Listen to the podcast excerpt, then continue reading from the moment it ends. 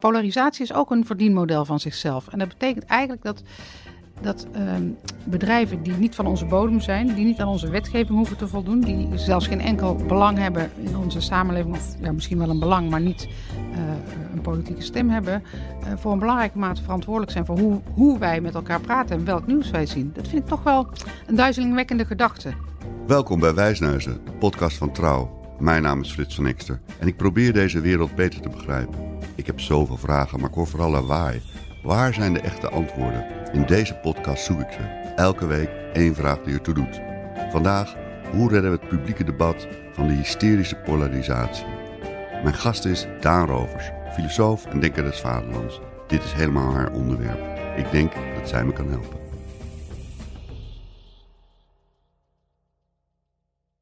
Daan, jij hebt filosofie, geneeskunde gestudeerd. Je was hoofdredacteur van Filosofie Magazine. Je bent docent, programmamaker, auteur en wat al niet. Um, en nu ben je Denker des Vaderlands, een eretitel die je ja. twee jaar mag voeren. Je speelt ook nog accordeon, maar dat doet er eigenlijk niet toe. Maar ik vind het toch leuk om dat te zeggen. ja. Um, en het is eigenlijk jouw missie volgens mij om filosofie dichter bij de mensen te brengen. Ja. Omdat het ons kan helpen wat meer, meer greep op het leven te krijgen. En ja, ik ben blij dat jij de eerste uh, gast bent, omdat ik het, waar ik een beetje mee zit, is het publieke debat. En dat is jouw onderwerp. Um, vanochtend kijk ik op Twitter en het eerste wat ik lees is over de Sinterklaas-intocht in Apeldoorn.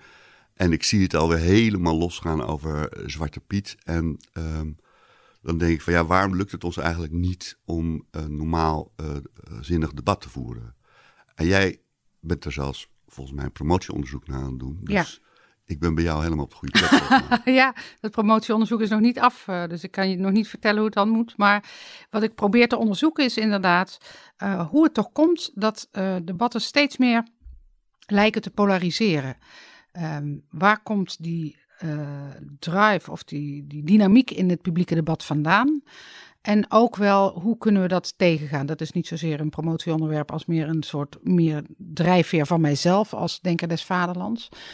Dus ik probeer eigenlijk wel na te denken over hoe polarisatie eruit ziet, hoe we in dit probleem terecht zijn gekomen, maar ook wat technieken zouden kunnen zijn om aan depolarisatie te gaan doen. Maar dat is best nog wel lastig hoor.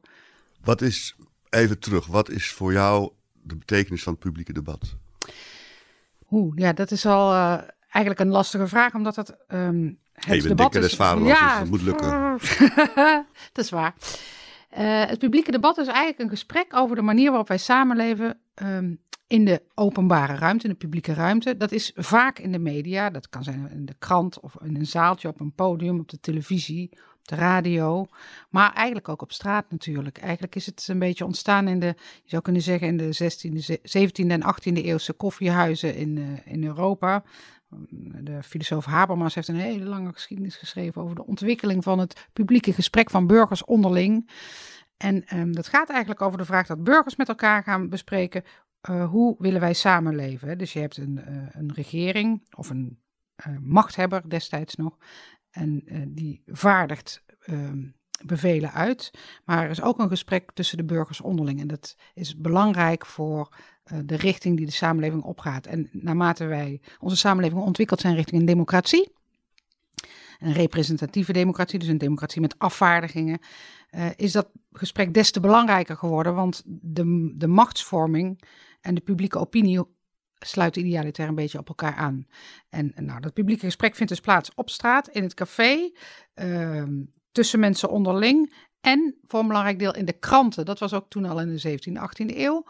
Uh, ik denk dat uh, polarisatie een beetje begonnen is in de jaren 80, 90, toen er steeds meer kranten waren of steeds uh, meer uh, onderscheidingsbehoefte in de media ontstond van kranten ten opzichte van elkaar, van tijdschriften ten opzichte van elkaar.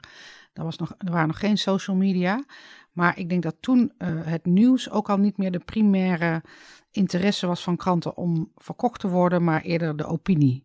En um, toen is er denk ik al een soort strijd of een soort marktplaats voor opinies gekomen die interessanter wordt naarmate die opinies wat verder uit elkaar liggen op zichzelf is dat allemaal prima natuurlijk, want het is ook wel leuk om een beetje van mening te botsen. Het is niet zo dat ik vind dat iedereen de hele dag uh, arm in arm uh, over straat moet gaan. Maar um, door de komst van social media, dus eerst met het internet en daarna met social media, waardoor ehm, ook burgers hun opinies gemakkelijk kunnen ventileren, is er een uh, sterkere polarisatie ontstaan. En dat heeft eigenlijk te maken met het feit dat die social media zo zijn ingericht dat uh, kwantiteit kwaliteit is. Dat geldt zowel voor de officiële media, dus voor de kranten, waarin altijd bovenaan staat wat het meest gelezen bericht is en wat het meest geliked wordt. En dat geldt al helemaal voor, um, laten we zeggen, top of uh, bottom-up berichten van, van burgers onder elkaar op Twitter of uh, dat soort media. Die worden meer en meer geliked naarmate, of die worden gemakkelijker zichtbaar naarmate er meer interactie is en ze meer geliked worden. Dus mm. een veel gehoorde mening wordt een nog, geho nog meer gehoorde mening. En dat betekent eigenlijk, geheel zonder dat iemand dat beoogt, hè, zonder dat iemand dat wil, dat uh, extreme opvattingen die sneller opvallen, meer aandacht krijgen. Dus ze vallen al op en dan krijgen ze nog meer aandacht. En dat jaagt um, polarisatie aan. En, um, maar laat ik even, mag ik heel even advocaat van de duivel zeker. zijn? Vroeger was het uh, publieke opiniedebat een kwestie van de elites. Ja. Nu is het van iedereen. Wat, is daar, wat kan daar mis mee zijn? Nou, dat is, dat is daar heel goed aan. Maar um, er is één ding heel erg mis aan en dat heeft niets met technologie te maken. Want het lijkt alsof ik um, sceptisch ben ten aanzien van nieuwe Je technologie. terug wil naar de drukpers. Ja, dat is helemaal niet zo. Het, maar het heeft alles met economie te maken. Uh, dat publieke debat uh, van ons hier in Nederland, dat wordt uh, grotendeels gestuurd en geleid en ge, gemodereerd, zou je kunnen zeggen, door Amerikaanse bedrijven. Amerikaanse bedrijven zoals Facebook, Twitter, Google, dat soort instanties, die bepalen belangrijke mate onze nieuwsvoorziening. En die verdienen geld aan het feit dat uh, sommige berichten meer um, geliked worden dan andere. Die verdienen geld aan polarisatie, zou je kunnen zeggen. Die verdienen geld aan nepnieuws. En ze verdienen geld aan data. Dat laatste aspect is niet onbelangrijk, maar dat staat al vrij veel in de krant. Maar polarisatie is ook een verdienmodel van zichzelf. En dat betekent eigenlijk dat dat um, bedrijven die niet van onze bodem zijn, die niet aan onze wetgeving hoeven te voldoen, die zelfs geen enkel belang hebben in onze samenleving, of ja, misschien wel een belang, maar niet uh, een politieke stem hebben, uh, voor een belangrijke mate verantwoordelijk zijn voor hoe, hoe wij met elkaar praten en welk nieuws wij zien. Dat vind ik toch wel een duizelingwekkende gedachte. En dat is dus geen uh, kritiek op de technologie, maar wel een kritiek op de inrichting en de economische krachten die daarachter zitten. En um, dat er uh, een enorme verpulvering van oude elites uh, plaats heeft gevonden. Dat, Mooi meegenomen. Dat ben ik met je eens. En dat vind ik eigenlijk een voordeel, behalve dat we in een, in een maalstroom terecht zijn gekomen waarin, uh, waarin we eigenlijk speelbal zijn geworden van, ja, niet van elites, van intellectuele oude elites, maar van grote bedrijven. Nou, nou heb ik het Tel werk... uit je winst. Ja, nu heb ik het werk van Habermas niet goed gelezen.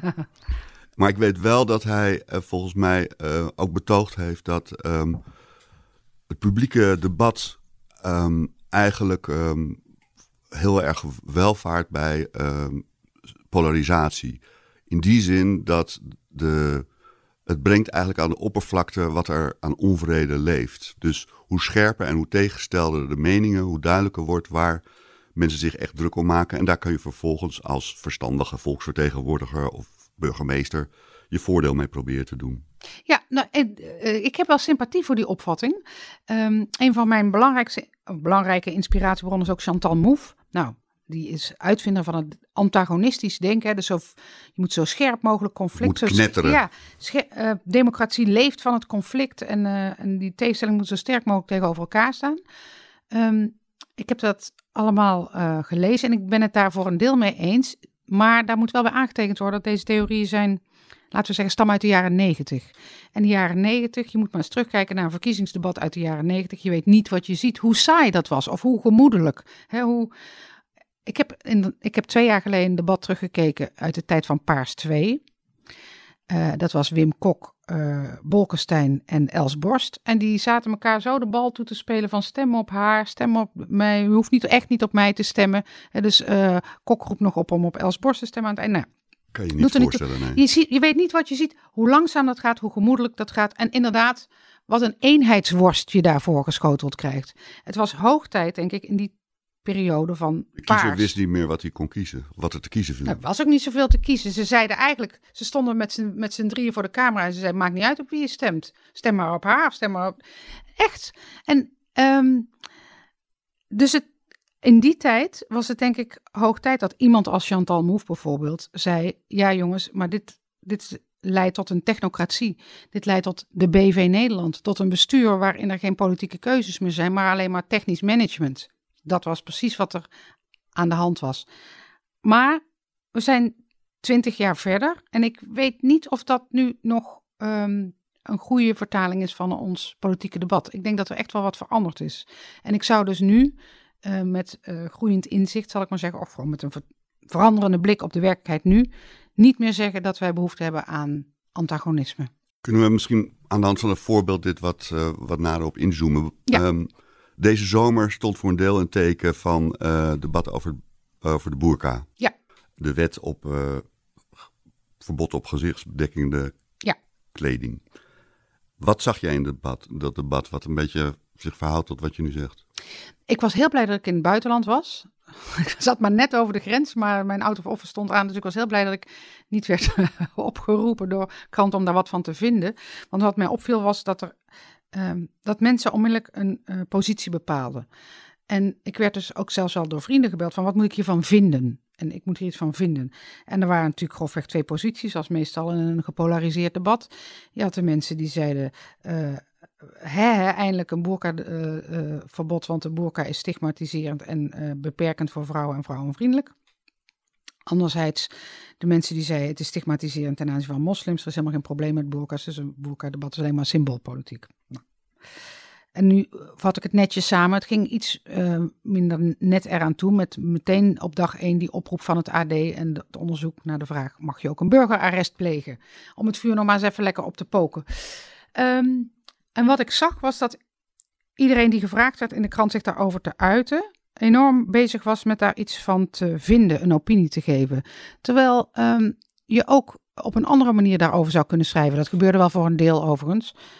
Um, maar laten we zeggen, de talkshows die een veel groter bereik hebben dan de kranten, die gaan gewoon mensen uitnodigen die journalist zijn of ondernemer of denker des vaderlands voor mijn part en vragen: wat vindt u daarvan? Maar is dat wel zo interessant eigenlijk? Of is dat wel de enige vraag die je daarbij kunt stellen?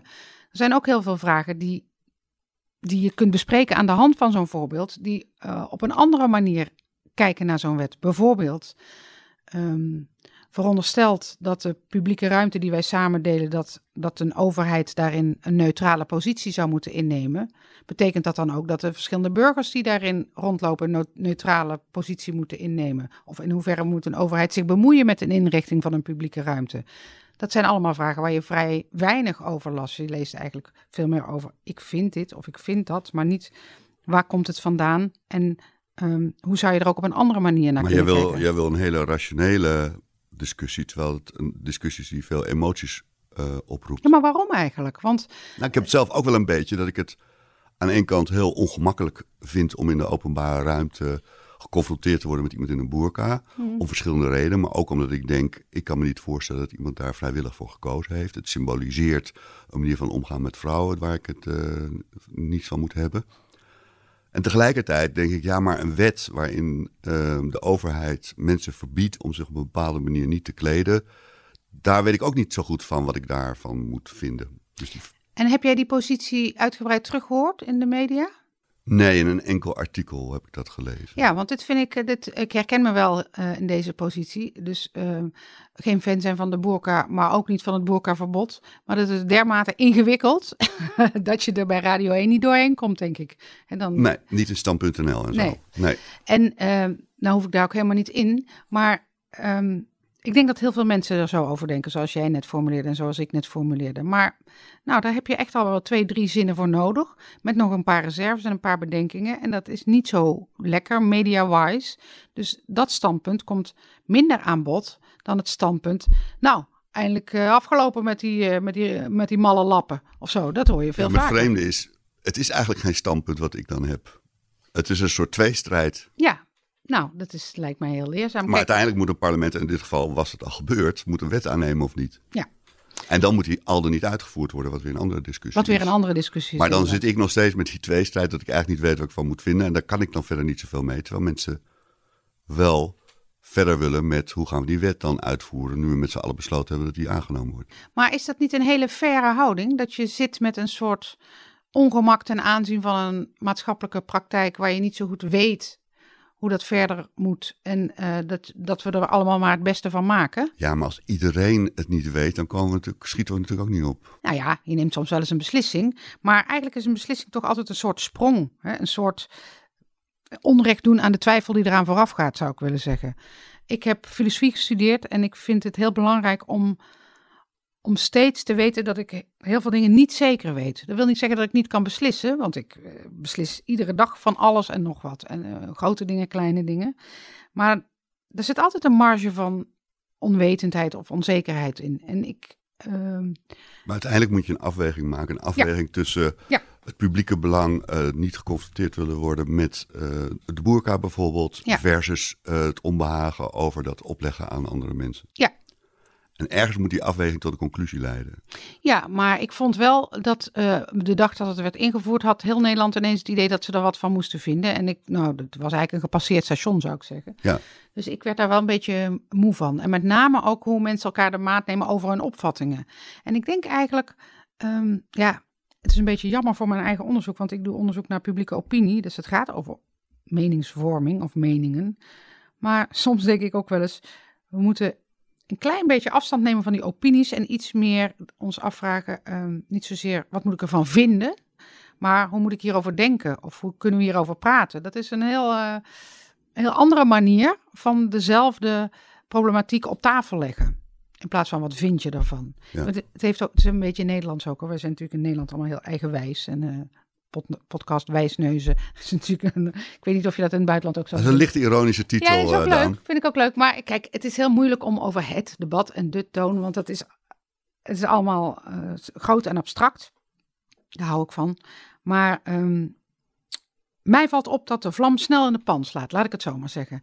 En het kan over hele kleine dingen gaan. Dat kan over het scooterverbod in Amsterdam gaan, over uh, gehaktballen mogen eten, over windenergie, over klimaat natuurlijk, over, zijn, over drugsgebruik. Ik was even in het nieuws over drugsgebruik, ook meteen. Um, Hoezo was jij in het nieuws over drugsgebruik? Nou, ik werd gevraagd door Buitenhof om iets te zeggen over dat rapport van Tops en Tromp over de achterkant van Amsterdam. Over de zogenaamde ondermijning van Amsterdam ja. uh, door de drugs.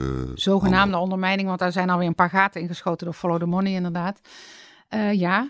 En um, allereerst heb ik altijd de afweging: um, moet ik daarop ingaan op dat verzoek? Want wat weet ik nou van drugsbeleid? Hoe komen ze dan eigenlijk bij jou uit? Dus denken, de Denker des Vaderlands die heeft overal wel laten we niet zeggen een mening over, maar in ieder geval wil hij wel met ons meedenken over van alles en nog wat. Ja, maar ze denken die heeft overal een mening over. En misschien is het ook wel zo, maar die doet er helemaal niet toe. De mening van het denken des vaderlands, jongens, is totaal niet interessant. De, mening van het denken des vaderlands is even interessant als de mening van ieder ander. Het enige wat ik probeer is um, na te gaan hoe we hierover kunnen denken en of ik daar op een bepaalde manier uh, een perspectief aan kan toevoegen. En uh, dat rapport van, uh, over die drugs, dat had had ik wel gevolgd en dat had wel iets bij me losgemaakt als van, ja, eigenlijk weten we dit en toch zijn we verbaasd. En hoe moeten we, hoe moeten we hier nu verder mee omgaan? Hoe en zijn met we... dit bedoel je dat, het, dat de maatschappij voor een deel geïnfecteerd is door ja. alles wat met de drugshandel te maken heeft? Ja, en die miljardeneconomie, et cetera, et cetera. Het is nou ook weer niet zo dat het dat we dat allemaal niet konden weten. De laatste jaar eigenlijk met name zijn er regelmatig documentaires en reportages geweest daarover. Een paar liquidaties her en der. Nou, een paar liquidaties, dat, dat is, dat is behoorlijk wat gebeurd. Uh, wat drugsdoden in Brabant, een paar branden, afijn. Dus ik vond dit wel een onderwerp waarvan ik dacht, dit, dit is een smeulend onderwerp en daar is meer over te zeggen dan alleen maar uh, hard optreden. Dat heeft ook met mentaliteit te maken. Het heeft ook te maken met, um, wat, dat was mijn belangrijkste punt, um, het niet willen zien van structuren. In een samenleving die zo geliberaliseerd is als de onze, is alles een kwestie van individuele afweging geworden. Of je wel of geen uh, zonnepanelen wil, moet je zelf weten. Of je wel of geen drugs wil gebruiken, moet je zelf weten. Of je wel of niet het vliegtuig neemt, moet je zelf weten. Mm. Een boerka wil dragen. Oh, een boerka, nou dat mag je dan niet meer zelf weten. Maar um, dat is een hele uh, uh, prettige liberale houding over dingen waar je het allemaal over eens bent, maar over maatschappelijk uh, ingewikkelde onderwerpen, is dat het probleem voor je uitschuiven en een blinde vlek creëren voor de structuren die erachter liggen. En ik dacht, dat punt wil ik wel eens maken. Nou, um, dan zijn er wel veel mensen die dat punt niet willen horen of het daar niet mee eens zijn. En die dat onmiddellijk op de man of op de vrouw betrekken en uh, er uh, behoorlijk op los uh, Hoe merk je dat? Nou, bijvoorbeeld op Twitter, daar zit ik nog steeds op. Daar zou ik misschien mee op moeten houden. Maar ja, dat is onderzoeksmateriaal. daarin krijg ik trouwens ook veel instemming hoor. En het gaat er ook niet om dat mensen het met me eens moeten zijn. Maar daar merk je wel ontzettend dat je heel ad hominem behandeld wordt. Als iemand die niks weet, als iemand die net komt kijken, als een moralist, als een denker van niks, als iemand die de duivel vertegenwoordigt. Nou, dat was de meest heftige meteen, maar dus het valt allemaal wel mee. Maar uh, Twitter is natuurlijk ook zo snel en zo kort dat het niet zo. Ja, je kunt wel argumenteren, maar dat gebeurt niet altijd. Het is vaker um, typeren en uh, wegzetten of of uh, toejuichen. Dat gebeurt nou, dat is een enorme is meer... neiging om iemand te klassificeren. Ja, van, precies. Ja. Jij bent... Ja, jij komt uit die hoek dus. Ja, jij bent ja. uh, tegen boerkaas, dus je bent ook een klimaatskepticus bij wijze precies, van spreken. ja. ja. En um, wat mij opvalt is gewoon dat er... Nou, dat eigenlijk niemand zegt... Uh, goh, interessant, zal ik eens verder over denken. of heeft me aan het denken gezet. Misschien zijn er die mensen wel, maar die reageren niet op die manier. Dus je wordt onmiddellijk in een kamp ingedeeld. Dus je, um, je positie die je inneemt in het debat wordt, uh, je, nou laat ik het zo zeggen, je opinie wordt onmiddellijk teruggebracht tot een positie. Tot een positie die herleidbaar is tot bepaalde belangen, wel of niet te gebruiken, daarom vind je dit. En um, ik behoor niet tot de mensen die vindt dat uh, je helemaal af moet zien van wie spreekt er en, en um, wat is de identiteit van diegene of wat is zijn baan of wat is zijn achtergrond. Ik denk inderdaad dat je dat het goed is om uh, duidelijk te maken of je zelf inwoner van Amsterdam bent, of je zelf kinderen hebt, misschien zelfs of je zelf gebruikt. Maar daarna moet het toch gaan om de uitwisseling van standpunten, zou ik zeggen. Um, dus niet helemaal achter een sluier van onwetendheid een abstract debat voeren, maar uh, ook niet uh, het debat helemaal. Dus je kunt standpunten wel relateren aan posities en belangen, maar niet reduceren tot posities en belangen. En dat gebeurt best makkelijk, vind ik. En dan gaat, loopt het ook sneller uit de hand. Dan ben je ook sneller uitgepraat natuurlijk. Ja, en met uit de hand lopen is, dan wordt het echt schelden, razen en Ja, tieren. wordt het uh, onaangenaam, ja. Ja, en dat uh, waarbij dan vaak ook nog een beroep op de vrijheid van meningsuiting wordt gedaan. Ja, dat is helemaal zorgelijk. Want de vrijheid van meningsuiting is mij zeer dierbaar. Die zal ik ten alle tijde verdedigen. Maar de vrijheid van meningsuiting is niet een recht van burgers ten aanzien van andere burgers. De vrijheid van meningsuiting is een recht van burgers ten aanzien van hun overheid. Dat is nou juist het mooie ervan. Kijk, natuurlijk... Uh, mag ik jou verwensen op welke manier ik dan ook wil. Maar jij mag mij dan terugverwensen of me uh, uh, een klap voor mijn kop geven. Nou, dan ga ik weer aangifte doen. Maar de vrijheid van meningsuiting is een, is een politiek recht. En politieke rechten regelen over het algemeen verticale verhoudingen. Verhoudingen tussen overheid onderdanen en burger. En burger. Ja, uh, overheid en burger. En niet tussen burgers onderling. daar worden wij geacht dat een beetje zelf uit te zoeken, tenzij het echt te gortig wordt. Maar het is niet een recht wat mij vrijwaart, zodat ik van alles kan zeggen wat, ik, wat er zomaar in me opkomt ten aanzien van andere burgers. Het is een recht dat ik de overheid ten alle tijden mag bekritiseren, zonder dat die overheid mag verhinderen dat ik dat doe. Zonder dat die overheid censuur mag plegen, zonder dat ik toestemming hoef te vragen aan Mark Rutte. Ik hoef, ik, hoef hem niet te bellen als ik naar Buitenhof ga en ga, zijn beleid ga afkraken. Dat mag ik zomaar vrijelijk doen. Dat is de vrijheid van meningsuiting. Heel belangrijk. Ja, zeker. Want ik, um, ik las in uh, het interviewboek met jou... Um hoe jouw zoon Daniel ook de vrijheid van meningsuiting op jou. Ja, die heeft dat heel goed begrepen, ja. ja. Hoe ging dat? Nou, um, die zei. Uh, nou, die begon met een vraag over filosofie. Dan weet hij dat hij mijn aandacht heeft. Die zei: Mama. Hoe oud is hij? Hij is nu negen, maar toen was hij zes, denk ik, of zeven. Hij zei: Mama, is het waar dat je van Spinoza alles mag zeggen? En toen zei ik: Ik dacht, nou, leuk, we gaan het over filosofie hebben. Ja, zei ik, dat is waar. Oh, zegt hij. Dan zeg ik, kut. En toen dacht ik, hè? Ja, dat is vrijheid van meningsuiting. En toen dacht ik, hij heeft het heel goed begrepen. Althans, hij heeft heel goed begrepen hoe je een politiek recht kunt inzetten voor het uh, uh, productief maken van, je, van het uiten van je eigen ongenoegen. En daarmee uh, zogenaamd uh, het recht aan je zijde zou kunnen vinden. Uh, maar ik moest toch uitleggen dat Spinoza helemaal niet bedoelde dat je zomaar kut aan het ontbijt mocht zeggen. Wat bedoelde hij dan?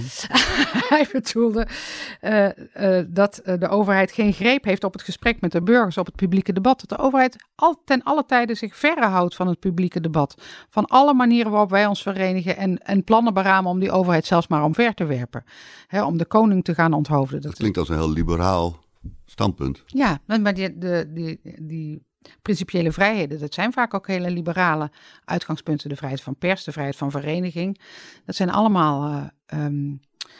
Kijk, de overheid, dat is meer een politiek-filosofisch punt. Wij zijn heel erg gewend aan dat die er is en dat hij er altijd zal zijn. Maar eigenlijk, de overheid is eigenlijk het vreemdkörper in ons leven. Hè? Dat is een, een artefact, dat is, die hebben we verzonnen. Die is er niet van nature.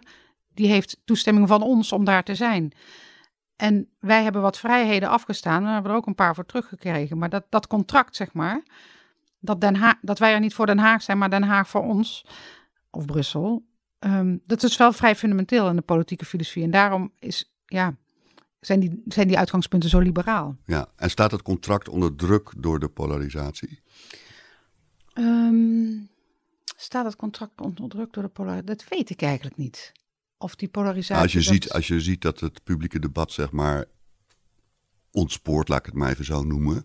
Nee, ik en denk dat dat, dat doorwerkt in de klassieke media. Dus het begint voor een deel in de kroeg en op sociale media. Het werkt door in de klassieke media. De praatprogramma's die ja. zeggen... Hè, ik ben ook wel eens uitgenodigd door een praatprogramma... en dan krijg je zo'n voorgesprek uh-huh. van, met de redacteur... en dan zeg je, wat vindt u hier en hiervan? En dan komt er natuurlijk een vreselijk genuanceerd vaag antwoord van mij. En dan uh, zegt ze, nou ja, we, we bellen nog even verder... Ja. Dus mijn kans op eeuwige roem gaat dan aan mijn neus voorbij. Ja. En dan eh, zie ik s'avonds op de televisie een andere, de, de gast die ze uiteindelijk ge- gekozen hebben. En het eerste wat hij zegt is: Ja, maar daar zak mijn broek toch helemaal van af. Ja. Kortom, een stevige, duidelijke Ja. stellingname. En dat werkt door ook in de media, maar ook naar eh, de politiek zelf, die natuurlijk ook in de arena, dus het, ook de Tweede Kamer, Ja. Ook hele andere omgangsvormen inmiddels heeft dan Ja. destijds met Borstkok en eh Bolkestein. ja, zeker. Dus in die zin kan je zeggen dat. Ja, die twee hebben verband. Maar ik denk toch, ehm, ik denk dat het ehm, fundamenteler is in die zin. Kijk, mijn, ehm, de vraag die ik me vaak stel over het publieke debat is, en over, en over de machtsvorming in Den Haag is, in hoeverre sluiten die twee op elkaar aan? Dus in hoeverre is de, de regering, of is de Tweede Kamer misschien nog beter gezegd, eh, in hoeverre heeft die machtsvorming aangesloten op de vorming van de publieke opinie van de afgelopen jaren. En eh, ik denk dat daar wel een probleem in is of er een soort gat tussen zit. Dat wil zeggen, ehm, de opvattingen in de samenleving zijn zo fluïde dat eh, bijvoorbeeld een dag voor de verkiezingen heeft nog 40% van de mensen heeft, weet nog niet wat hij gaat stemmen. Ehm, dat is nogal wat en dat kan nogal wat betekenen voor de dag erna. Dat betekent dat één klein brandje of één klein incidentje of, of één, Turkse minister die even op bezoek komt, een enorme gamechanger kan zijn. Eh, een andere eh, enorme invloed op het publieke debat of op de machtsvorming is eh, het weer op de dag van de verkiezingen. Hè, dat is, als het slecht weer is, is het goed voor het CDA, want die mensen komen dan aan, normaal gesproken altijd braaf stemmen. Ehm, als je weet dat de vorming van ons hoogste eh, eh, vertegenwoordigende orgaan in Den Haag afhankelijk is van zulke trivialiteiten of zulke eh, willekeurige, op het laatste moment beïnvloede factoren, dan vind ik wel dat je je af kunt vragen hoeveel macht je daar precies aan over moet laten. Of op welke manieren die nog gecorrigeerd of later tegengesproken kan worden. Omdat ehm, het is maar een momentopname die ook nog eens zo willekeurig is als de pest. En ik denk dat daar eigenlijk het grootste probleem zit. En dat, dat daar ook, eh, dus dat er vaker meer eh, checks, maar ook ehm, bijsturing moet plaatsvinden in de loop van die vier jaar dat zo'n eh, Kamer en regering dan zit. eh, om aan te sluiten bij de publieke opinie. Ik denk dat daar het grootste probleem tussen de kloof Dus- en politiek en burger zit. Het probleem is niet de publieke opinie. Het probleem is eerder het bestel. Het probleem is de grilligheid van de publieke opinie, denk ik. En Hoe de- dat doorwerkt. Ja, en hoe dat aansluit op de machtsvorming. En wat gaan we daaraan doen? Ja, wat gaan we daaraan doen? Kom op, denker. Ja, kom op. Ehm, wat gaan we daaraan doen? Nou, ik denk dat we daar ehm, een, een oud idee, waar ik toch wel wat in zie, is het idee van de volksraad. het klinkt ook heel erg 19e Klinkt eeuw. heel heftig. Ja, het klinkt eigenlijk helemaal niet zo aanlokkelijk, maar we gaan het denk ik toch maar eens proberen. En misschien met name op het gebied van ehm, eh, lokale democratieën, want we hebben natuurlijk niet alleen Den Haag en Brussel, we kunnen ook wat dichter bij huis beginnen. Ehm, ik denk dat er meer geëxperimenteerd moet worden met directe democratieën en ook met volksraden over bepaalde wel omschreven onderwerpen. Eh, die lokaal spelen, waar je lokaal expertise over in kunt winnen en die eh, ook lokaal geregeld kunnen worden. Dat zijn steeds meer onderwerpen, want de over, overheid decentraliseert uh, enorm veel. Misschien te veel, maar er zijn natuurlijk allerlei dingen die, die een lokale vraagstuk zijn, een lokale oplossing behoeven. Soms gaat het over de, de opvang van vluchtelingen, of in het gebied waar ik vandaan kom, willen ze nu een speciale Polenwijk Waar kom jij vandaan? Uit Brabant nou, verder niks bijzonders. Iedereen komt ergens vandaan, maar dat is niet Amsterdam. Laat ik wil dat niet tegen je eh, gebruiken, maar een Polenwijk. Een Polenwijk, ja, daar werd ik laatst op aangesproken wat ik daarvan vond. Ik zei, ja, ik weet daar niks van. Ik weet, maar wat, wat moet ik daarvan vinden? Ik woon er niet. Ik, heb, ik, ik, heb, ik hoor het nu voor het eerst. Maar wat mij belangrijk lijkt, is dat bijvoorbeeld, dit is maar een voorbeeld, een gemeente in gesprek gaat met de bewoners uh, of en onder welke voorwaarden je dat zou kunnen doen. En natuurlijk zijn er allerlei vormen van inspraak, maar uh, die zijn heel vaak op een laat moment, op een moment dat je nog wel kunt beslissen of, of de, de, eh, de schutting hier komt staan of twee meter verderop. Maar dat die schutting er komt, dat is al lang besloten. En dat lijkt mij ehm, de manier om cynisme en afstand in de politiek te creëren. En als je betrokkenheid wil creëren, moet je dat eigenlijk veel eerder en veel geïnformeerder doen. Maar dat vergt ook wel iets van burgers trouwens. Hè? Kijk, in dat wou ik zeggen, want uh, heel veel burgers hebben natuurlijk ook misschien helemaal geen behoefte of geen zin in het nadenken over dat soort dingen. Ja, dat zou ik wel eens uit willen proberen. Er zijn natuurlijk um, een voorbeeld, wat, ik heb het al vaker gegeven hoor. Uh, dus als je het al kent, moet je me even onderbreken. Maar in Ierland uh, is er een, vorig jaar een referendum gehouden over de aanpassing van de abortuswet. En als er één land is waar ze van polarisatie weten, is het Ierland natuurlijk wel. En, en Ierland is dat katholiek is. Ja, en, en waar, het katholiek is. En waar, waar abortus een enorme splijtswam is. Dus de regering zat er enorm mee in haar maag. En die hebben besloten om dat over te laten, dat wetsvoorstel, aan een groep van 100 burgers. En die 100 burgers zijn willekeurig gelood uit de bevolking. Dat is belangrijk, hè? dat je niet zomaar vraagt wie heeft daar zin in. Want dan komen al die wijsneuzen, dan komen jij en ik weer opdagen. Maar je moet willekeurig mensen selecteren uit de bevolking. Die moet je vrijmaken, dus eh, weet ik veel, enige mate vergoeden. Ik weet niet hoe ze dat gedaan hebben. Die hebben ze een aantal weekenden achter elkaar vrijgemaakt.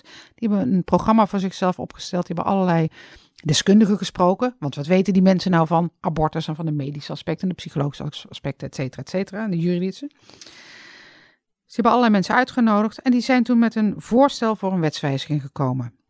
En dat voorstel is in een referendum ingebracht in de samenleving. En nou, misschien vanwege dat het al zoveel steun had door de manier waarop het gegaan was. Misschien had dat de sympathie. Maar in ieder geval is het voorstel aangenomen met 70%, bijna 70% uh, meerderheid. En dat is een enorme prestatie, een enorm succes voor het voorstel, maar ook voor de manier waarop ze dat hebben aangepakt, denk ik. Dat vind ik heel hoopgevend. En ja, God, we kunnen niet elk besluit op deze manier aanpakken.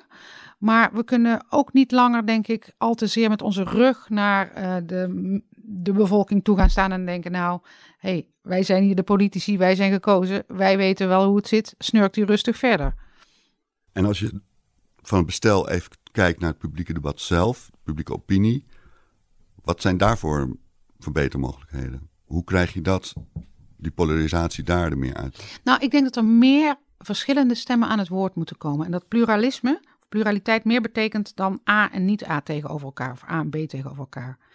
Ik heb trouwens wel de indruk dat dat meer gebeurt al ietsje. Sinds, sinds vier maanden, sinds ik daarover begon. Nee, nee, nee, nee, dat is flauwekul natuurlijk. Maar, al een eerste succes voor de denken. Ja, de, ik heb de indruk dat die gevoeligheid ietsje groter wordt. Omdat, het, omdat we ook hebben kunnen zien dat het op een aantal dingen zo evident ontspoort als het gaat over klimaat. Dat je de, de scepticus hebt en de, en de klimaatdrammer, zal ik maar zeggen. Of vaccinatie is ook een heel goed voorbeeld.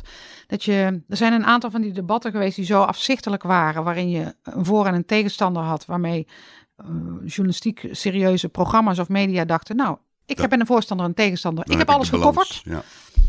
Nou, dat, dat, daar kom je niet meer mee weg. Ik denk dat bij journalisten inmiddels toch wel het idee is dat, dat een palet aan meningen rijker is dan alleen de schreeuwers aan de beide uiterste zijden. En dat als je die twee aan het woord laat, dat je dan over het hoofd van de grootste groep mensen heen praat. Ik denk dat ik op dat idee van polarisatie begonnen ben, om nogmaals terug te komen op Zwarte Piet, omdat, omdat mijn vader in november jarig is. en dan komt de familie bij elkaar. Ja. En mij viel, en dat is altijd op de, vier wat op zondag, en dat is altijd tegelijk met de intocht van Sinterklaas. En in mijn familie zijn daar helemaal geen extreme opvattingen over. Iedereen vindt, ja, god, Wij, waren, wij vonden Zwarte Piet helemaal niet erg, maar als hij anders moet, dan doen we dat wel. Hè. Dat is zo'n beetje de common sense. Dus er is helemaal geen debat. Maar die mensen zijn zo beu, al dat gezeur daarover. En, en waar leidt dat toe dat ze daardoor toch een extremer standpunt dan gaan innemen? Dat zou één kant van, uh, uh, dat zou een consequentie kunnen zijn. Dat is niet zo. De, nee, het uh, gevolg is dat ze denken, wat er in de krant staat of wat er op televisie is, dat gaat niet over mij. Dat gaat over mijn hoofd heen. Die keren zich af van de traditionele media, lezen de krant niet meer, omdat ze denken, ja, dan hoef ik niet te weten wat daarin staat. Dat gaat toch niet over mij.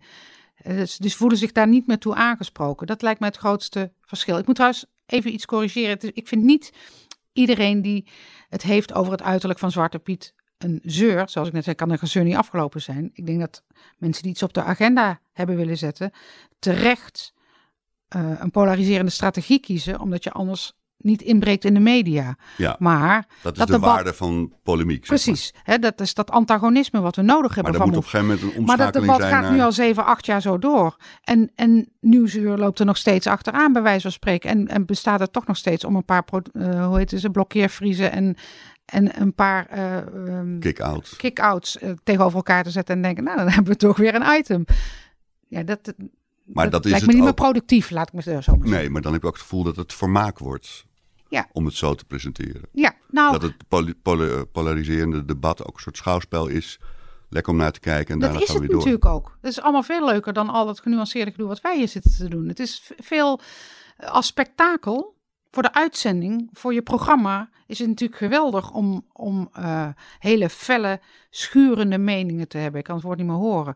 Maar, maar dus dat is leuk voor de journalistiek, leuk voor je uitzending, maar het publieke debat schiet er geen bal mee op. En de burger ook niet. En de politiek ook niet. Nee. Um, kunt altijd naar, wijzen naar de politiek en jullie moeten doen. Maar ik vind dat het ook wel iets van de burgers vraagt. En dat betekent uh, misschien ook um, tegen jezelf in durven denken. Denken is altijd tegen jezelf indenken. De, gaat heel, de hele filosofie gaat erover. De strijd tegen je eigen vooroordelen, je oordeel opschorten. Dat moeten mensen, denk ik, bereid zijn te doen. En het tweede is, ik had ook iets, een heel belangrijk tweede, die ik nu even vergeten ben. Wat was het ook weer? Ik kan je niet helpen, geloof ik. Nee. En het schiet me zo wat te binnen, want het lag heel dichtbij. Um, ja, je moet er tijd aan besteden. Oh ja, um, van mening durven veranderen. Dat komt eigenlijk best weinig voor, volgens mij. Dat, en ik weet ook niet, misschien is het ook moeilijker geworden met social media, omdat als je eenmaal een bepaalde opvatting hebt, die kan je dan heel lang terugvinden of die, die blijft ergens uh, opgeslagen liggen. Maar ik ben altijd enorm gecharmeerd van mensen die zeggen, uh, god, vroeger was ik voorstander van liberaal drugsbeleid, nu niet meer. Of vroeger was ik voor dat scholen ze zo, nu niet meer. Ik vind eigenlijk een teken van mentale ehm, flexibiliteit en van volwassenheid als je je eigen mening ter discussie durft te stellen. En als je na verloop van tijd durft te zeggen, goh, daar ben ik nu toch anders over gaan denken. Ja, durf van mening te veranderen. Ja, zou ik wel, uh, zou ik wel een goede oproep vinden aan de mensen. Nou, dat lijkt me een hele mooie oproep om mee te besluiten, Daan. We hebben toch gezocht naar de oplossing voor een beter publiek debat. Ja. En um, een van de aanbevelingen is durf anders te denken. Of durf je eigen mening te, in twijfel te stellen. Ja. Dank je. Graag gedaan.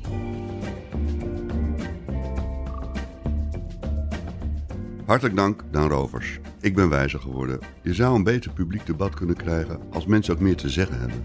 Dit zou natuurlijk ook helpen als media meer gasten uitnodigen die openlijk durven te twijfelen. En oh ja, vrijheid van meningsuiting, dat is iets tussen overheid en burger. Dat betekent niet dat je bijvoorbeeld zomaar, u weet wel dat korte woord, kunt zeggen. Dank aan de luisteraars. Mijn naam is Frits van Ekster. De techniek was in handen van Daan Hofstee. De muziek is van Jack van Ekster. En de volgende keer zoeken we antwoord op de vraag: waarom integreren wij witte mensen eigenlijk zo slecht? Abonneer je op deze podcast via trouw.nl of alle bekende adressen. Woord zegt het voort.